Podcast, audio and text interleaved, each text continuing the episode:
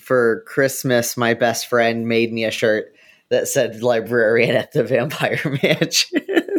and a separate friend made me a shirt that says pool boy at the Vampire Mansion.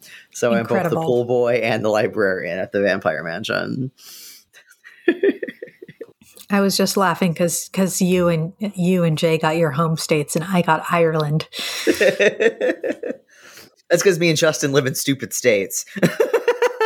Well, I was I I grabbed the Ireland one first because I was like, oh, this is interesting, and I bet we don't have a whole lot of Irish listeners, so I thought, oh, let's throw that in there. And then the Texas ones, I've been meaning to read anyway, so I was like, okay, let me grab a couple of those because I uh, the the court case I'm going to talk about that I was just taking notes for. I should have read the whole thing. There's a the reporting on it was bad, so it's kind of my takeaway for this episode is we can't really trust the reporting on these things. We've really got to go read the cases ourselves because the reporters not only don't understand the legal issues at hand, they also don't understand the libraries, and so it leads to like really misleading and like they they miss like the funniest parts of the story too. So yeah. and then I don't know. I just searched like libraries New Hampshire, and it's like, oh yeah, they're in little bit of an earlier stage, it seems, of uh, the conflation between any kind of sexuality and pornography. They're still like, no, it's porn is defined in the way we know how to define porn. Like prurient interests is the main point. Um, so Oh, they're yeah, still we'll focusing on it. that. Yeah, but I didn't read it as in depth as you did. So Yeah. Fourth time in like two months that I've woken up and not been able to take a shower because my hot water wasn't working. So I've been just like a grimy rat boy, like going to work with my hair. And I look the most mask I've ever looked in my life. And it makes me so mad that when I'm like a gross little gremlin that I look really hot. I'm like, fuck, is this just what masculinity is, as being a gross little pervert? no, this is is like because eh, growing up as a cis dude, cis women will always be like, "Why is your skin so nice? You don't do anything for it. Why is your hair so nice? You don't do anything for it." And I, don't do anything for my hair. Is to not Only- do anything for it. I only wash my hair twice a week anyway. Although I do get a face wash, you get like Yeah. some CeraVe. Yeah. I wash my hair twice a week. I'm I'm so jealous of you who don't have skin problems if you don't I wash your face. I just don't do anything about it. Oh, I, I I'm on Accutane and I started that like or, or like right around the time I started tea, so I did not get tea acne. ooh. Mhm. That's the secret, kids. Put up with doing a pregnancy test every month and get on some fucking Accutane. I can recommend you the chapstick to get so that your lips don't fall off, and you'll be fine from there. You'll be beautiful forever. Trust me, I'm a fucking vampire now. No one knows how old I am. I'm beautiful and perfect like the sun. Yeah. to know. Is hair acne is hair acne more common uh, among men? Because I feel like a lot of dudes get hair acne, and like they're I really get- it's when- really bad. in my beard sometimes like if i haven't shaved in a while but i'll like start to, it looks like an infection kind of acne. Um, it, you get it from cutting your hair too short too often. i i with my little oscar wilde hair do not have that problem Yeah. Huh. Basically, Yeah. the way to treat it is like acne treatments. So you got to put like acne treatments in your hair. yeah i mean i've always had like really coarse dense hair that is prone to ingrowns and stuff so everywhere on my body so that's nothing new This is now a skincare. this is now we're we're we're beauty gurus now You did see that thread about um, the guy who was like, I want to look. How do I dress sluttier? I want to look like what was it? He said a, a stripper paying his way through grad school, and then this fashion guy is like, "Let me take a shot at it," and he and then he like posted stuff. So I, I bought a couple shirts. uh send me them I sent you the. I Is sent this you the the link. Five the chat. inch the five inch No. shorts? The, fi- the five inch inseam. Yeah, he mentions five inch shorts, and yeah, five inch shorts go down to almost my knees. They're supposed to stop like mid thigh, but I have very short legs. I've got to get short. I've got to. I got to get them shorter. I got to get. I gotta library get, like, library punk is going into its slut era. It's going to be hot girl summer in library punk. Yeah, just buy some some Goodwill jeans and give yourself cutoffs. Do a bunch of squats so Oh, your yeah. ass gets fat. You know. Black Lagoon cut off. All right, let's go.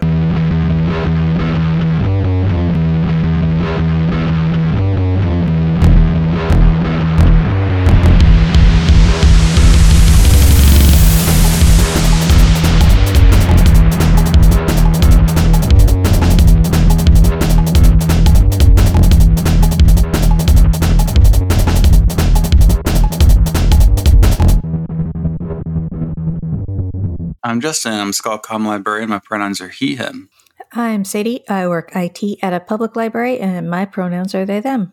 And I'm Jay. I'm a music library director, and my pronouns are he, him. And Arthur's here. Say hi, Arthur. Arthur says hi. You drinking PBR too, Justin? No, I got a diet Dr. B. Oh, I've got a 24 ounce, the PBR, baby. I have horchata from my local taco truck. Oh, nice. And I had some apple pie for dessert. I don't normally do dessert, but I've been showing a, fr- a librarian friend of mine who we are going to get on the show eventually, uh, Twin Peaks, and um, we were being ha- having fun with it, and she brought over some pie and and then coffee for herself while we watched Twin Peaks. So it's fun. So we're doing a news roundup, current events. See, do I have a? It's a little more dramatic, but we're just uh, going to look through the news and what's all going on because there's a lot of it to choose from. And it's an easy episode to build. We don't need a guest for it. It's also an incredibly depressing episode to build, but Yeah, True. So uh, let's see. We've got a J update. That is one gay ass skeleton. Hey, girl. How does that sound like me? It is really unnerving when you hear someone who sounds like you. That's so weird because that's not me, but it sounds like me. Anywho, last episode when we talked about the Internet Archive bullshit, I mentioned that I was going to go to the Fenway Library Organization's uh, Controlled Digital Lending Community of Interest meeting since my library is part of said uh, organization. And that was today. Sort of some updates from that, at least around like uh, and I've linked the minutes, which are publicly available in the notes. Um, that also mentions like what libraries were there. Um, again, this is all public information. I'm not like doxing anything. And sort of the reactions and updates about the case and the implications for doing CDL within academic libraries, at, at least, because that's who I think is primarily in the Fenway Library Organization. Was we pointed out that like Section 108 wasn't mentioned in the case and in the white paper, and so we can use Section 108 to our advantage, right? We pointed out that the scope of the audience for what we would be doing a CDL, even as a consortium, is different than what uh, Internet Archive and Open Libraries was doing, since ours would be limited by either like you know taxpayer patrons or like tuition or staff, you know, employee patrons, right? It's like a different like there's a limited audience for CDL, but also like terminology is the term CDL kind of too poisoned now because it's so associated with Internet Archive? And, Mhm. and do we just pivot to kind of doing like quote digital reserves Yeah. and, sh- and shit like that? You know, being intentional with our language and then making sure that people, when they are doing any sort of CDL, that they have a policy. Like, don't just do it. Like, have a policy that says what the scope is and explains what exactly is being done and why is it being done. More sort of some some key takeaways. Uh, and then some questions that came up were like does pursuing quote cdl limit our scope? Do we have to limit how far we can make these materials accessible this way? And then what about like across libraries? Like what about like within consortiums or like an interlibrary loan style? Because like think about with interlibrary loan we already scan or slash send pdfs of entire journal articles and book chapters to people without drm and they can just keep them forever right? And so like this is something that we already kind of do to some extent. And then who is going to be challenged next? Like are we just quote like do we just not have to be worried we're small you know small fish? Like it doesn't matter. Who then do we think is going to be challenged like next? Do you think do we think they'll go after like a big library or maybe something like the boston library consortium who has been very open about doing cdl and, and stuff and i know um, kyle's been working with the blc a lot with their cdl and in the minutes are some some links including at the end a presentation that was done at Code4Lib around uh, CDL. Um, and then just sort of talking about this one software called Reshare that's been sort of floating around as maybe like something that can be used to do quote CDL like within a library and also across institutions. But the main thing was just sort of like making sure you have a policy and being very intentional about that and then also being intentional with language. Like do we scrap the terminology CDL and do quote digital reserves wink so that it doesn't attract attention. The the the thing was we're going to keep doing it. It didn't scare us off was the thing and i think is the important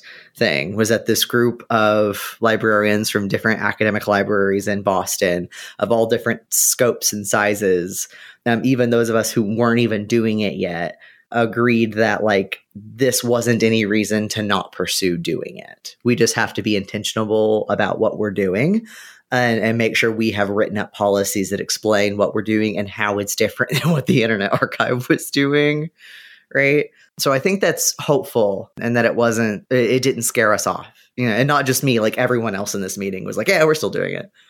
we think it's fine. We, we agree that what we're doing is different and maybe just call things digital reserves and like no one's going to give a shit. So protection through obscurity.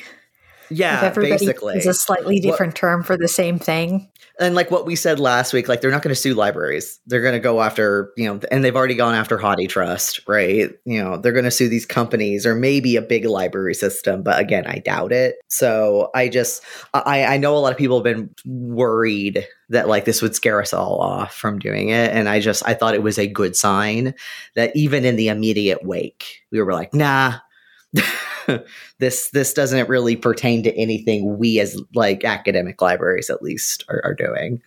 It'll definitely scare off some people. You just won't hear from them. It'll be like yeah. a small university with like a librarian who wanted to do cdl and then their director will be like didn't they lose that case? And then uh, you know they, they right. might not have a good community. So i actually had my meeting with all of the ScholComm people in my system. And we talked about it, or actually, they brought it up. I didn't bring it up. And the 108 thing did come up, but one of the librarians was skeptical that it would actually help. Um, and this is the person who maintains the big copyright crash course. So, no. So um, I was like, oh, I don't know, but I mean, yeah, I, I still want to talk to a lawyer about like why or why are why why isn't 108 happening? But yeah, that's a different episode. But yeah, I think that's a good update considering we're about to be a, a fucking bummer with the rest of this episode.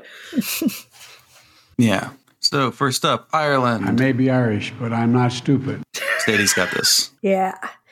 Okay. So from the articles I read, the the thing that kind of slapped me across the face was uh, one library staff member who said one library staff member said, "It's like I went to bed in Dublin and woke up in Florida."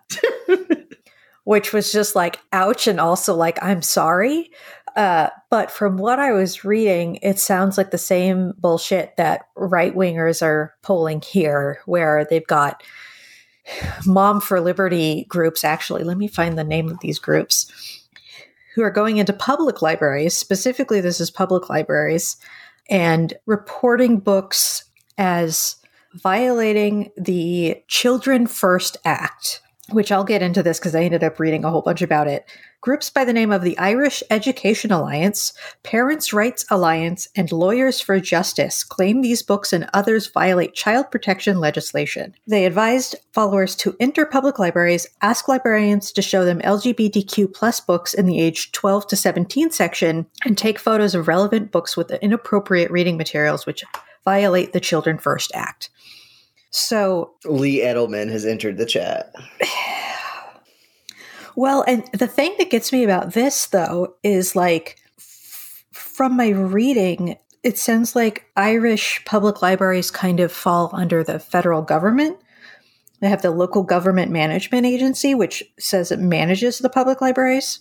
Seem to have a policy and seem to have a long standing policy that people under 18 are like restrained to particular categories of books, hence the aged 12 to 17 section, hmm. and have to get parental consent to read beyond those categories. Oh, that sucks. Yeah.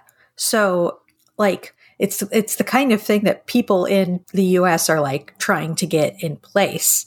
So it's mm. already there and they're not satisfied with it. So like if any if any of those respectability politics people out there think that actually acquisitioning or you know capitulating to some of these demands will actually like satisfy them you is it's not it's not going to No, the, the the point is they slowly tear it all down bit by bit. You give them an inch, and then they ask for another and another and another. But they it's over time, so you don't notice that that's what's happening until it's Exactly. Yeah, well and the one article that i was reading it'll be linked in the notes actually talked about how this the child membership with the signed consent from a parent to read outside of certain categories has apparently prompted disquiet among staff in some libraries who argue that the move is restricting young people's choice of books and is a response to recent protests by thought police campaigners. So the local government management agency says that this has always been the case, and their new uh, library management system now has functionality to reaffirm consent in line with age categories. So they say this has been in been in place for a long time. Librarians are saying saying this is capitulation to the stupid right wing groups, and and the right wing groups are you know being themselves. So I think it's interesting because it's it's not just that these right wing groups are throwing a hissy fit, but at the same time, it sounds like they used they upgraded their IT system. It further restricts, it, yeah, further restricts this sort of thing that I guess that libraries probably weren't actually following because at least one staff member in this article says that they're no they're not going to follow that category restriction. So it sounds like they haven't, and it sounds like it's a technological stopgap to prevent people from being able to like skip over whether like the parental categories. But one thing, if a child signs up for a library card who is under 18 but over 12, they still get placed under the under 12 category without parental consent. Oh, that's so stupid. So if a 15 year old comes in and gets a library card without parental consent, they can only check out books in the under 12 category. Like say it's like after school, but their parents work late or something, and that's the only time they get to come to the library just because maybe their parents like just don't wouldn't have the time to be there at the same time as them. Yeah. And like it didn't say how like it's like a signed parental consent, so it sounds like they can Oh. probably get like a permission slip, but at the same time it's like one staff member says, "Imagine the indignity of being a teenager having to choose books from the child section." It's like you don't even get you don't even get to pick out what's known to be in your age and maturity range Yeah, which is like so stupid. So it sounds like there are some weird, weird restrictions to the Irish public library system already, and then there's these right wingers come in who want even more restriction restrictions done on it. I mean that feels like a, a trend in general lately of like if you are under eighteen, you're a child.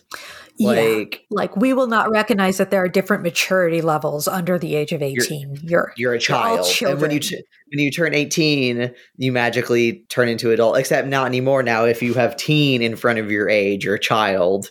You know, like yeah, it's like this, like and just making it- the infa- infantilizing everything, and then so you can't make your own decisions if you're infantilized. Yeah, it's like Yeah. you're not you're not allowed to develop the maturity you're supposedly need to have by the time you're 18. So when you're 18 and you're trying to develop this maturity that you've been denied, suddenly it's like, oh well, look at all these 18 year olds. They're not mature enough to handle this stuff. And it's like, well, Yeah. why the fuck was that? Yeah, Um, that, that's the point.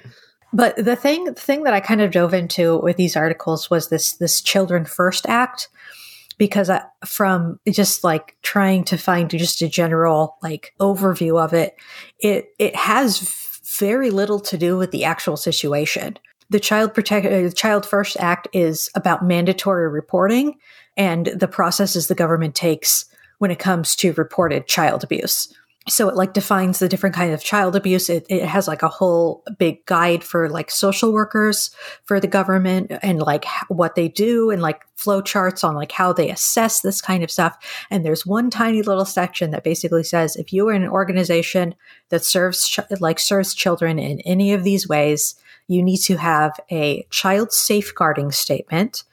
And you need to have done a re- risk assessment of how your services could bring harm to a child and then from that, you need to have a child safeguarding statement and you need to know like what risks your service could possibly like have in regards to harming a child and have basically a policy to address that.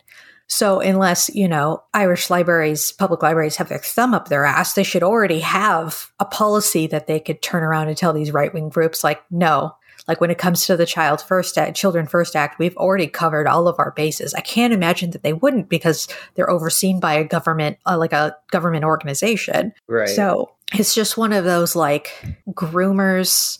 Again, groomers use sexually explicit content to groom children for abuse. Therefore, these books that are, you know, about sexuality and gender, therefore, can be used to do this. It's that conflation of sexuality with pornography on top of the whole like grooming rhetoric that actually makes no sense. if something can be used as a weapon, it will, and so you should remove it. Yeah. And like, and then twist it on top of this legal. Oh, and they, they say that the, the UN's rights of a child is also being violated by having these books in a public library. So, so even the, their legal basis here is just so, it's so whack and transparent. And yeah, so I just, I, I ended up reading a whole bunch about the Children First Act and I think we need to do an episode on the, the book No Future uh, by Lee Edelman, aka "Fuck Them Kids." The book. It's about the the, the queer death drive or something. It's basically about like the rhetorical weaponization of like "Save the Children." mm, Kind of. It talks about that a lot. Yeah, "Fuck Them Kids." The book. fuck them kids. yeah, I just I just thought it was interesting because like the second you start to dive beneath any of these claims these groups are saying, it, it becomes very apparent how how very little they understand their own argument, but how much that doesn't matter because it is a think about the children argument, which apparently obliterates most adults like actual critical thinking skills. and also pointing out hypocrisy has like never done anything. Yeah, yeah. They don't they don't give a shit that they're hy- hypocrites. So, but yeah, so I don't really have a conclusion for this. I was just reading about it when I should have been working. If any of my coworkers listen to Yay, time this, theft. I uh, just just know it was at least library related. Yeah, I think it's. I don't actually know shit about the government of Ireland, so this was kind of the first thing I have really delved into there. But like, I think it's interesting to see how it compares to the American public library system and how how cookie cutter the tactics are, even when it's like a completely different like system. Like their public libraries run probably a very different way than American libraries do, but they're using the same exact tactics. So that's that's the bad news. That's the bad news, partner. Like we're gonna take we're going to take a law that's about you know social work and how you know the government is is going to deal with cases of child abuse. And we're going to make it about lgbtq books in an, an age appropriate section of a public library. It's just it's such Yeah. a waste of time and energy. I think it's going to line up well with actually Jay's section too, which is like this whole if you work with children, you have to be like, the government can tell you then how to deprive children of the rights to know things in the name of children's safety. Yeah. I mean, there just need to be positive rights for children to like, you have a right to use your library and you have a right to learn things that your parents can't control and stuff like that. Well, the funny thing is that it sounds like the Children's Children First Act was actually, or at least some of the laws in Ireland were going that direction in that like children aren't just facets of their parents they have their own individual rights and stuff. And so there's been a series of laws that have come out in Ireland that have been trying to affirm that. And the Children First Act was one of them. And yeah so. I mean, we need like a like a legitimate like Marxist feminist like analysis of the way that we treat and the way that we analyze these like laws and stuff around kids coming out because like when like through like a marxist lens like the way that the dominant like capitalist society views children and like it's like all part of like reproductive labor and that like cis women exist to reproduce to produce more people in the workforce. And so children are just like a tool of capital that your future like workers like to Yeah. get more money right and you have to like indoctrinate them in the correct way I mean, like feminism, feminist theory has really already covered this. You don't even have to pull in Marxism too much, but like all the things that applied to women under coverture laws, you could say, you know, the liberation of women, you can have the same liberation of children, that children can vote and children can have rights to know things and children are not the property of their parents and children have legal rights. Uh, Srsly Wrong did a good series of episodes about the rights of children and how children, how, how society treats children. I kind of want to have them on again just to talk about Yeah, I would love that. the right to read as like a positive movement. But I think, quite honestly, like maybe not in the near future, but I think that is kind of like the last area of coverture that will have to go away. It's just too in conflict with human rights of children. But it could be 10 years from now, it could be 100 years from now. Yeah. It's, it doesn't seem to be on enough people's maps, and it should be. Maybe this will help. Maybe, maybe all this like save the children in library shit will, you know, you could get a law passed that like children have the right to read. I don't know. That's a start. Texas updates. It's my Texas drop. I can't find any of my drops tonight. I'm like, I'm not like, Just guns and Joe Biden for everything. Women hold up half the world. There was a ban on books. Books were just removed from a, a county in Texas, which is, I don't actually know how to pronounce it because everything has a weird pronunciation. Uh, Llano County, L L A N O, um, but I assume it's probably pronounced like Lano because that's everything, the vowels shift upwards in Texas versions of Spanish words. So basically, what happened was their library board got taken over by like this parental rights group which I think there were like four new members. Uh, a group of new library board members demanding books such as In the Night Kitchen by Maurice Sendak and It's Perfectly Normal by Robie H. Harris were to re- be removed. In July 2021, prior to their appointment to the new library board, um, Rochelle Wells, Rhonda Schneider, Gay Baskin, and Bonnie Wallace were part of a community group pushing for the removal of children's books. So, like, it seemed like all four of them got in just to do this. According to board members, the books were removed because they encouraged child grooming and depicted cartoon nudity. And from the actual ruling, the reporters should have mentioned this because the books that they said were grooming were children's picture books, the butt and fart books, which depict bodily functions in a humorous manner in a cartoon format.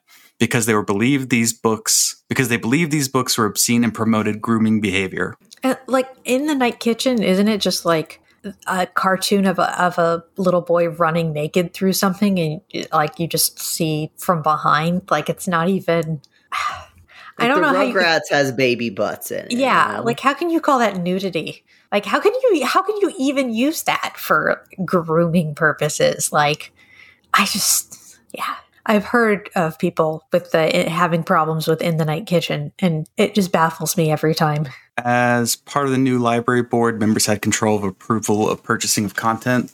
The county librarian is also being sued, and I can't tell how com- like complacent this uh, director is. Person's name is Milum. I don't know their first name because once I realized that the the news story I was working off of wasn't good, I had to download like the 26 page like actual ruling, and I didn't have enough time to do that to get through it all. But um, the director said um, it was basically like getting lists from these people saying um, these are the books we don't like and there's communications in the court record with several librarians and commissioners saying they see no problem with the books so basically two of these board members contacted milum to instruct her to remove the books from the shelves and from the emails milum said to pick her battles. So they were basically saying don't fight back or they're going to make her life hard. Actually i don't know milum's gender either. Oh no it, it is in brackets her. Okay that's where i got that. Seven patrons sued the county judge and county commissioners for taking the books off the shelf and the county and that the county had ruled were inappropriate due to their messages and content. Within 24 hours of the issuance of this order, defendants, the library system, shall return all print books that were removed because of their viewpoint or content, including the following print books to the Llano County libraries. And I thought that's weird. Why is he saying print books? So this is before I, I got into the um, the ruling.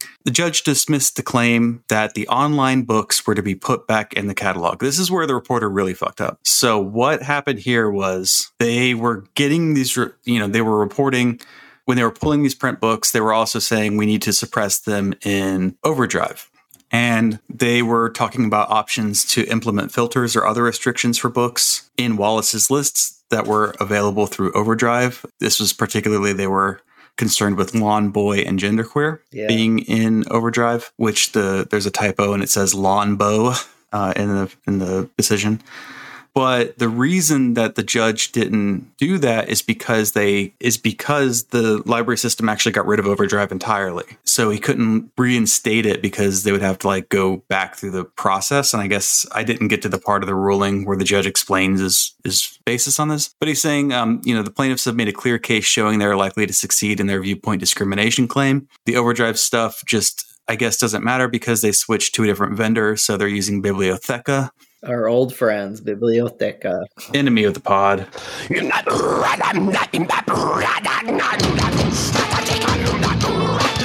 Enemy of the pod. But apparently these books are available through Bibliotheca as well, so it doesn't, you know, it- it's not actually going to cause a problem. So I think that was probably why the ju- judge said it doesn't matter. Although libraries are, this part actually kind of uh, annoyed me. So the judge writes, although libraries are afforded great discretion for their selection and acquisition discre- uh, decisions, the first, prohib- first Amendment prohibits the removal of books from libraries based on either viewpoint or content discrimination. I don't think that's true.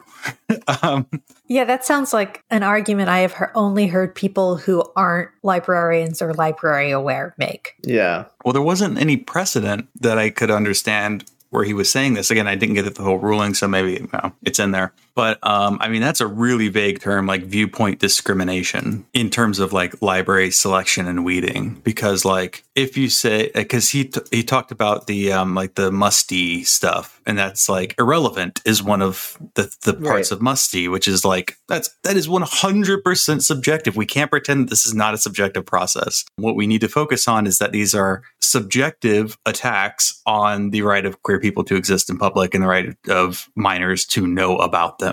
That's really at issue. The First Amendment just doesn't. It's great. It's a great triumph of liberalism, but it's not doing anything here. It's it might we might win this case. You might lose it and be like, no, the First Amendment doesn't actually protect collection development Yeah. decisions. It's not doing the heavy lifting. It like kind of doesn't, to be honest.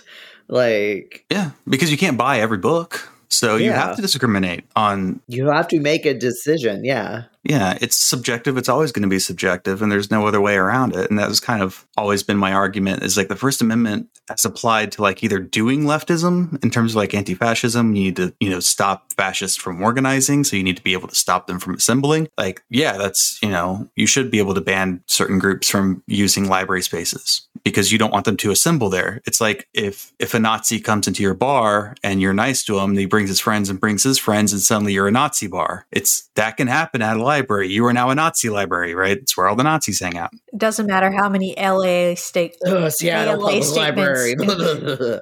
doesn't matter how many ALA's re- freedom to read statements you have hanging around. If there are Nazis in your library and they're not kicked out immediately, it doesn't fucking matter. Yeah, and you've set precedent to allow them in. When you should say, like, look, this is subjective, but like, you can't be a Nazi here. Go away. Fuck off. But you know what you can be is queer, and you can learn about queer people, especially. You can learn about Nazis. Um, Yeah. You just don't get to like do Nazi shit in a library, right? like that's the difference. Yeah, like bo- we've we've said before when we're talking about this, like books. We, I don't think any of us believe books can hurt you, but but propaganda can be very uh, effective, and you do need to like, yeah, Well, it's also just like if you give people a place to do organizing on the ground. This was kind of my argument when we were talking about like our, our book ban episode with um, our guest Emily Knox. Emily Knox. This was kind of my argument that in the part that I was disagreeing with her on was it's the Nazi bar thing. That's what I was thinking is like if you allow Yeah. your specific collection in a specific situation, like the general liberal idea of live and let live is a pretty good one. It's one of the strengths of liberalism, right? It's worked pretty well at like protecting people's rights. I'm specifically talking about like you start buying Nazi shit and you start buying Christian fundamentalist shit. And like we saw this when they defunded the library in like uh, some rural town. They're like, either it's going to be a Christian library or uh, we're defunding it, right? And it's like, this is it. This is the Nazi bar problem. Yeah, So that is why you should be throwing out Nazi books if they're being used to actually organize Nazis in your library specifically. right. So that's, I think that's where I, I've thought about this a lot over the past year or so. I think that's where I've finally come down. I saw uh, like a, an interesting phrasing on Tumblr a couple of weeks ago that I've been kind of mulling over is the whole what the paradox of tolerance or whatever. yes. And Yeah. somebody said it it it works if like that only exists if you're thinking about it from a moral standpoint. If you're thinking about tolerance as a social contract, then Yeah. it makes perfect sense to kick somebody out or, you know, not include somebody who's violating that social contract. So, like, You can't tolerate intolerance. yeah, yeah. So, Yeah. like, eh, changing, like, sort of shifting the thinking from, oh, this is morally bad to be intolerant to we have a certain level of tolerance because we all need to get along.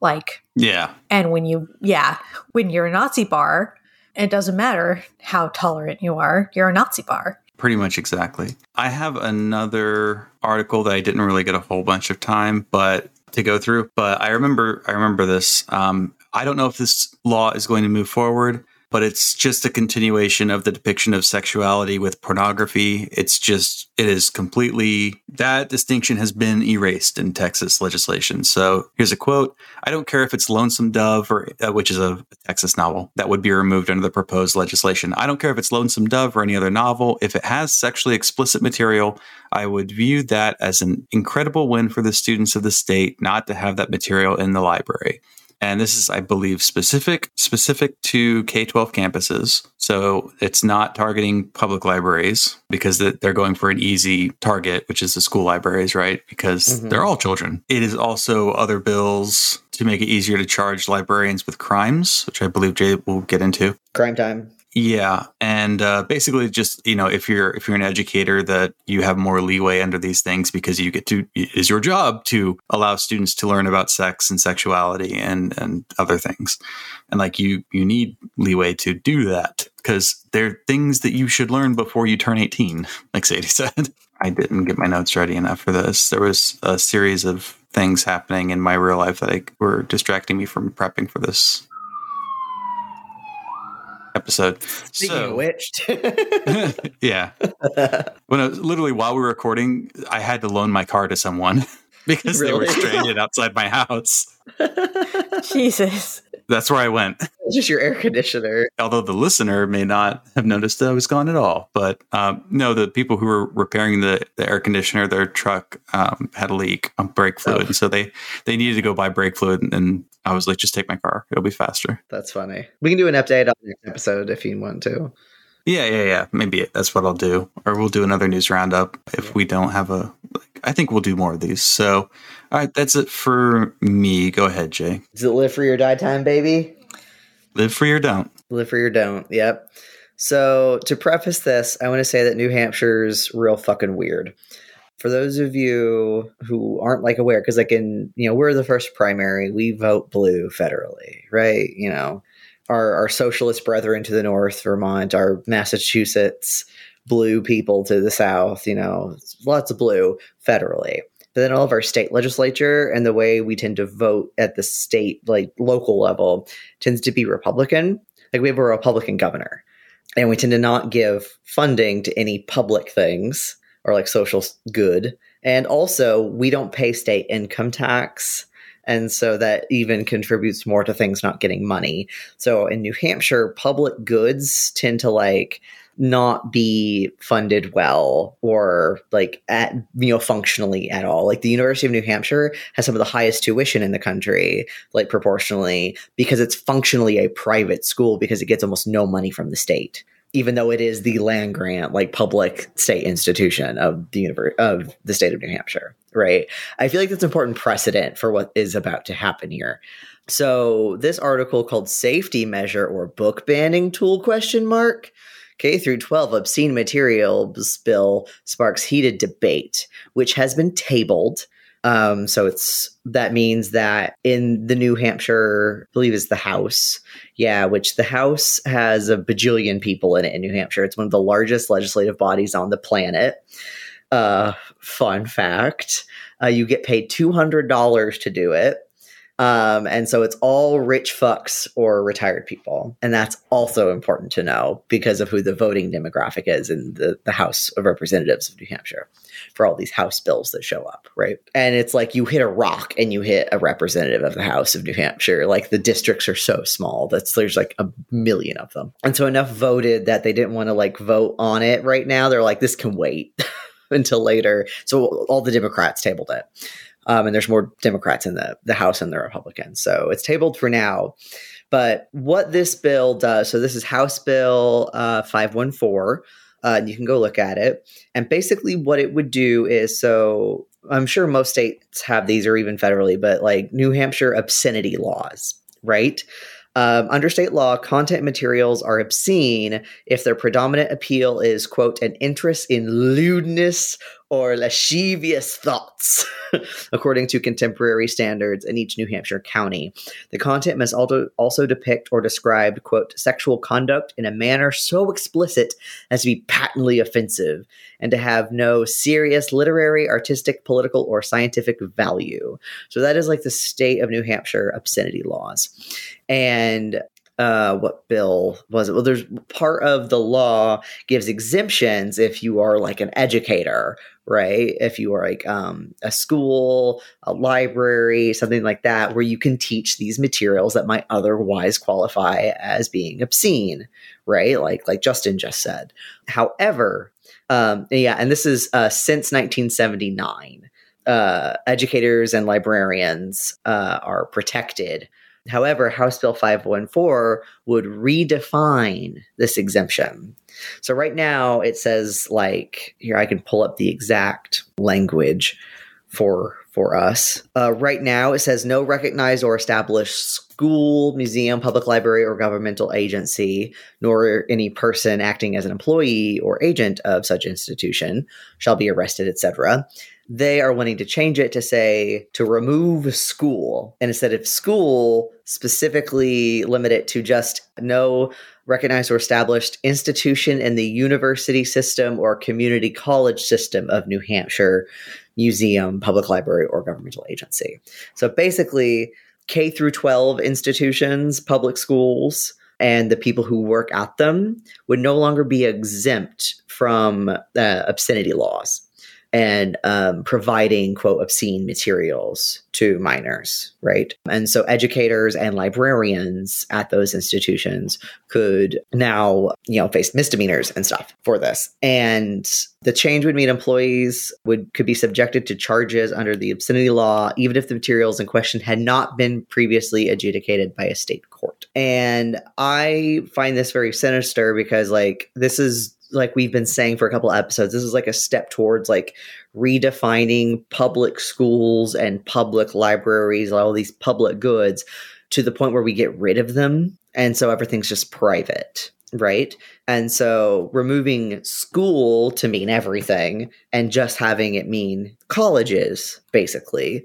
And so K through 12 schools, things with children in them don't count anymore that yeah that like to me that feels like the chipping away of public institutions like schools and libraries and the slow move towards like having private institutions there instead. Like public libraries are still fine under these obscenity laws for now and yeah we like just don't have public service and we don't fund them anyway. So i feel like this is a dangerous state for this kind of thing to happen in in the first place since our support for public services is so small and dwindling to begin with. Remember this is how the bears happen right? We don't fucking pay for public shit in this state and then bears come and they eat mcdonald's out of the trash. Like do you want that to happen again? Like no they graduate from eating McDonald's out of your trash to eating your people out yeah, exactly. They're going to eat the fucking kids this time. Is that what you want? Yeah. Right. Think of the children. And this this got proposed. Like I love this article. I'm going to read the first paragraphs of this article because it's too good. It wasn't a physical school library book that sent Betsy Harrington into a state of alarm about high school reading material. It was an app. Harrington's son, a student at Hillsboro Deering High School, had found a book on Sora, an app that gives students in participating schools across uh, uh, in schools access to thousands of ebooks to borrow on their own. The book, The Lesbiana's Guide to Catholic School, was a uh, 2022 National Book Award finalist, described as a quote sharply funny and moving debut novel about a queer Mexican American girl navigating Catholic school while falling in love and learning to celebrate her true self. But on the first page, Harrington's son discovered a number of swears and coarse language. Oh! He took screenshots. He was shocked, and he knew immediately that this was not for a school library, Harrington told lawmakers. like, I thought that was the funniest fucking thing in the world. Wait, the kid said that? I thought it was the the mom who was saying that they were looking through the app. Uh, the kid looked through through the app and took screenshots and stuff. And then Your kid's the mom, fucking lame. yeah. kid's a fucking narc. Yeah, he Your took kid's a screenshots. snitch. He was shocked and he knew immediately that what this a was fucking supposed- loser. Your kid sucks, Betsy Harrington. I hope he's listening to this. You suck, kid. And so like the this article in the New Hampshire Bulletin points out that like challenges like this have been happening forever, right? You get religious parents mad that kids are learning about dinosaurs and they're like, "Hey, I don't want my kid to learn about dinosaurs." And so the kid is provided alternate material instead of learning about dinosaurs, but the rest of the kids can learn about dinosaurs, right? Th- This happens all the fucking time, and then eventually kids get homeschooled, right? But like, obviously, religious fundamentalists want to threaten again the public schools and public education, and have us all not learning about dinosaurs because that goes against God's teachings, right? Um, but you know, so far that hasn't been successful and is kind of laughed at. Although I think maybe we should take those kinds of threats more seriously now. But that you know, this bill basically wouldn't just remove those obscenity exemptions from public schools um, and anyone who works at them, but also would make those institutions have to have policies about how to report materials. And that also the Department of Education and the Department of Health and Human Services could initiate challenges directly to the legislature and not just have that just be the power of the Department of Justice. And so so this isn't just remove the exemption from you know public school teachers and librarians in public schools but also that those institutions by a certain time period have to have policies for reporting these things to be removed from the school's blanket. So not just, oh, your kid, you don't want your kid reading this thing, but oh, get rid of this thing from the school entirely. I, I'm assuming that this bill doesn't include a provision to, like, you know, fund that effort of the uh, Human Services and Department of Education actually doing any of that. Uh, I don't think so. Because that would be my next question for New Hampshire is okay, you want this to happen. How the fuck are you going to pay people to get it to happen? Yeah, it's like all you got to report it to the fucking principal and stuff. It's all a bunch of just like time limits, basically. Yeah, it's fucking stupid. But what this sort of this specific like looking at oh obscenity laws and removing exemptions for public schools and education. This actually is not like in new hampshire a couple years ago uh, there was something called the colloquially known as the divisive concepts bill that actually got passed into law. It was a bunch of fucking word salad and that i think now only applies to public schools but because I used to work for a public university in the state of New Hampshire, like a state university, this applied to us as well. Uh, when it was still like a bill and we were all afraid of it, where basically school staff and public employees may not advocate that a person of one race, gender identity, sexual orientation, or other protected class is inherently superior to another. They may not teach that one group is inherently oppressive or prejudiced against another.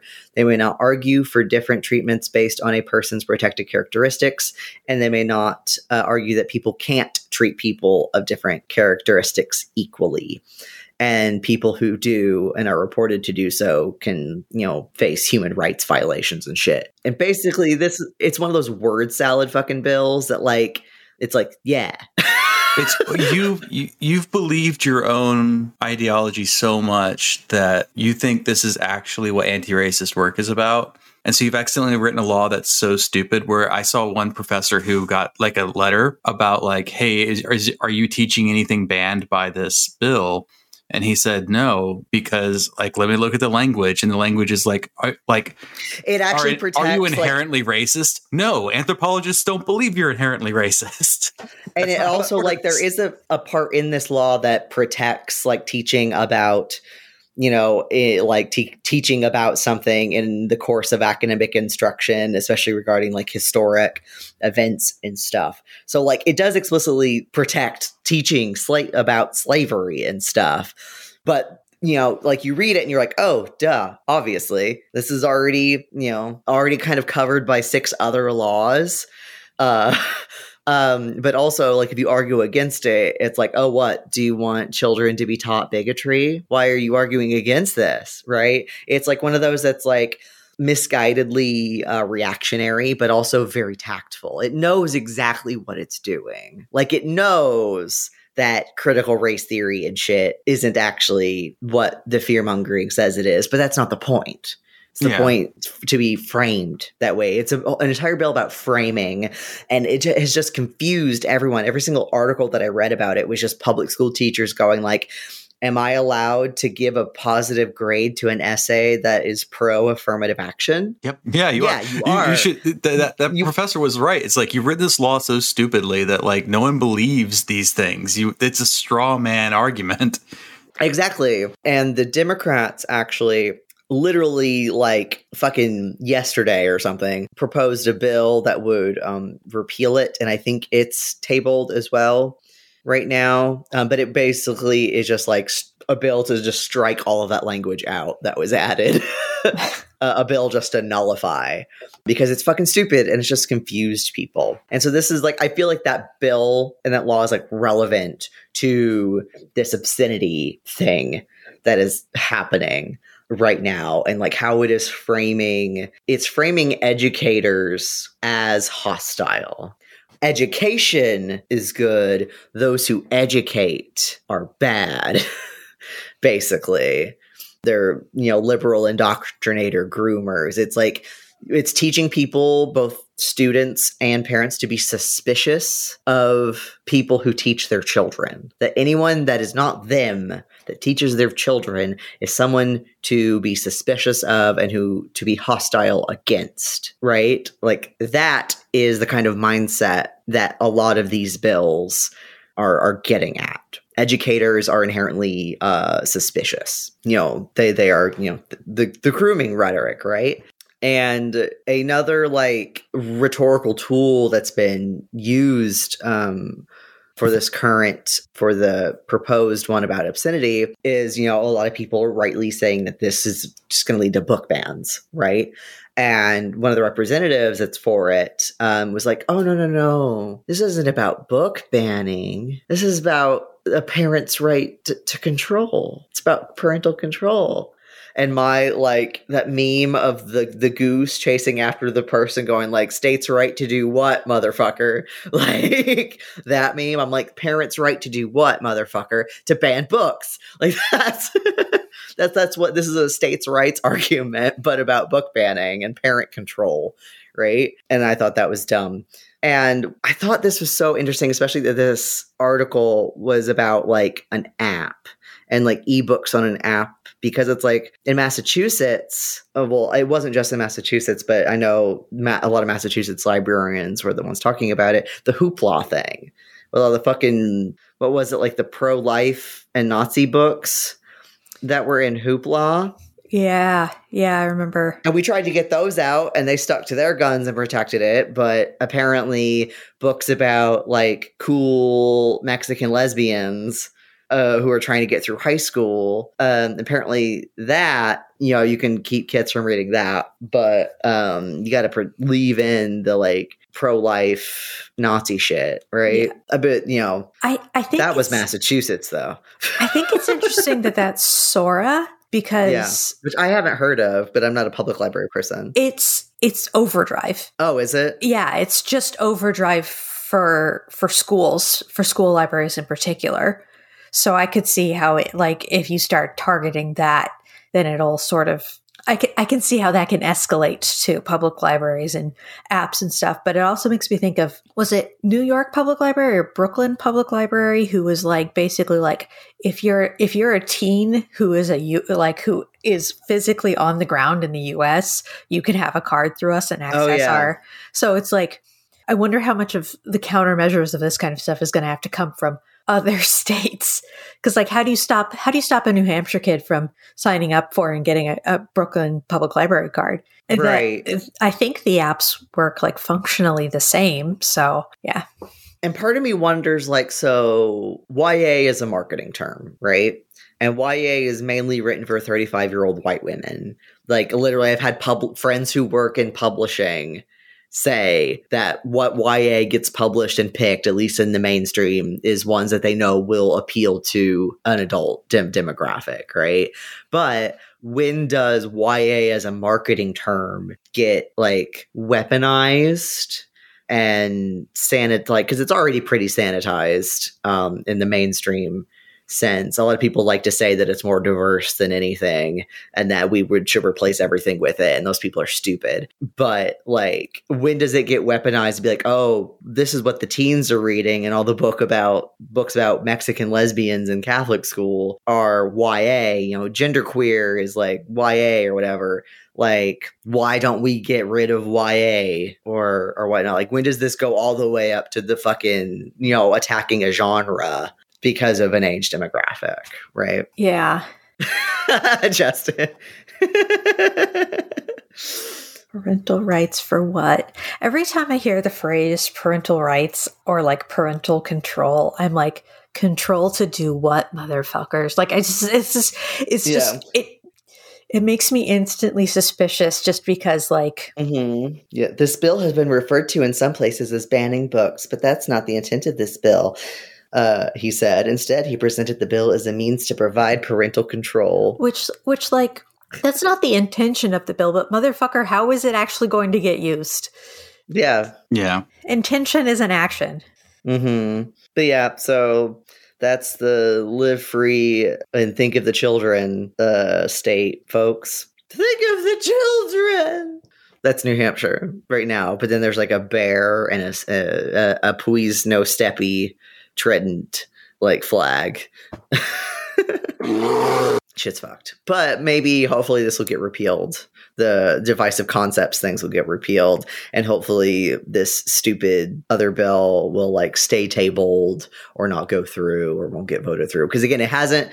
This obscenity laws one has not been voted through yet. It is on the table and has been voted to be tabled it's been proposed it's been put forward it has entered into like it has been in a, a meeting or whatever but they haven't voted on it one way or the other. So it's not New actually Hampshire, where the Yeah. bears are freer than the children. yeah where i want the children to be able to go feral and eat toxoplasma out of mcdonald's trash cans. Like that's freedom baby. Live free or die you don't have to wear a seatbelt and you shouldn't have to no, it's- i'm kidding kids you should always wear a seatbelt Yeah.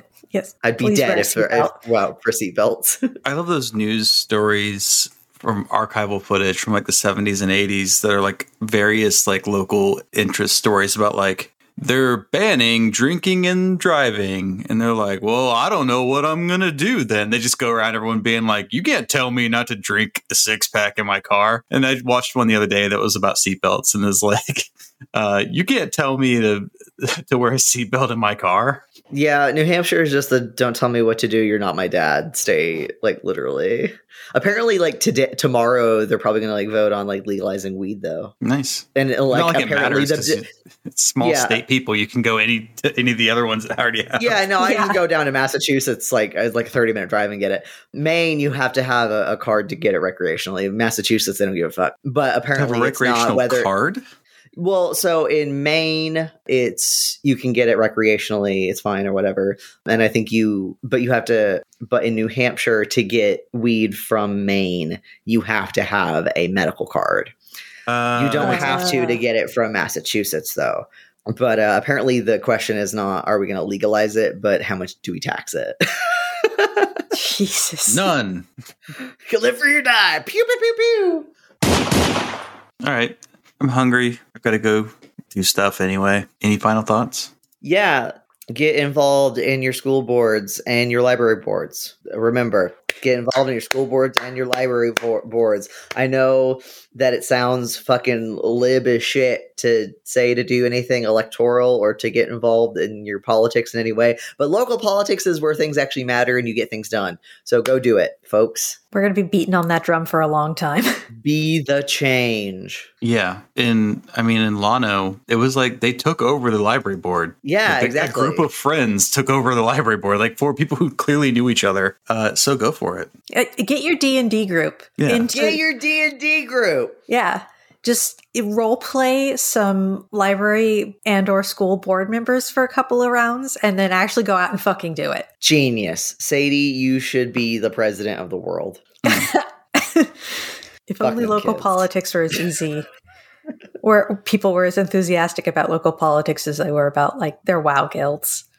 That w- that was. I hope we. I hope a lot of. I hope we have a lot of listeners who get who get uh, insulted at you for saying that. No, people will be like, organizing WoW guilds isn't easy either. I believe is exactly what they're going to say. I know that for a fact. Mhm. Fucking nerds.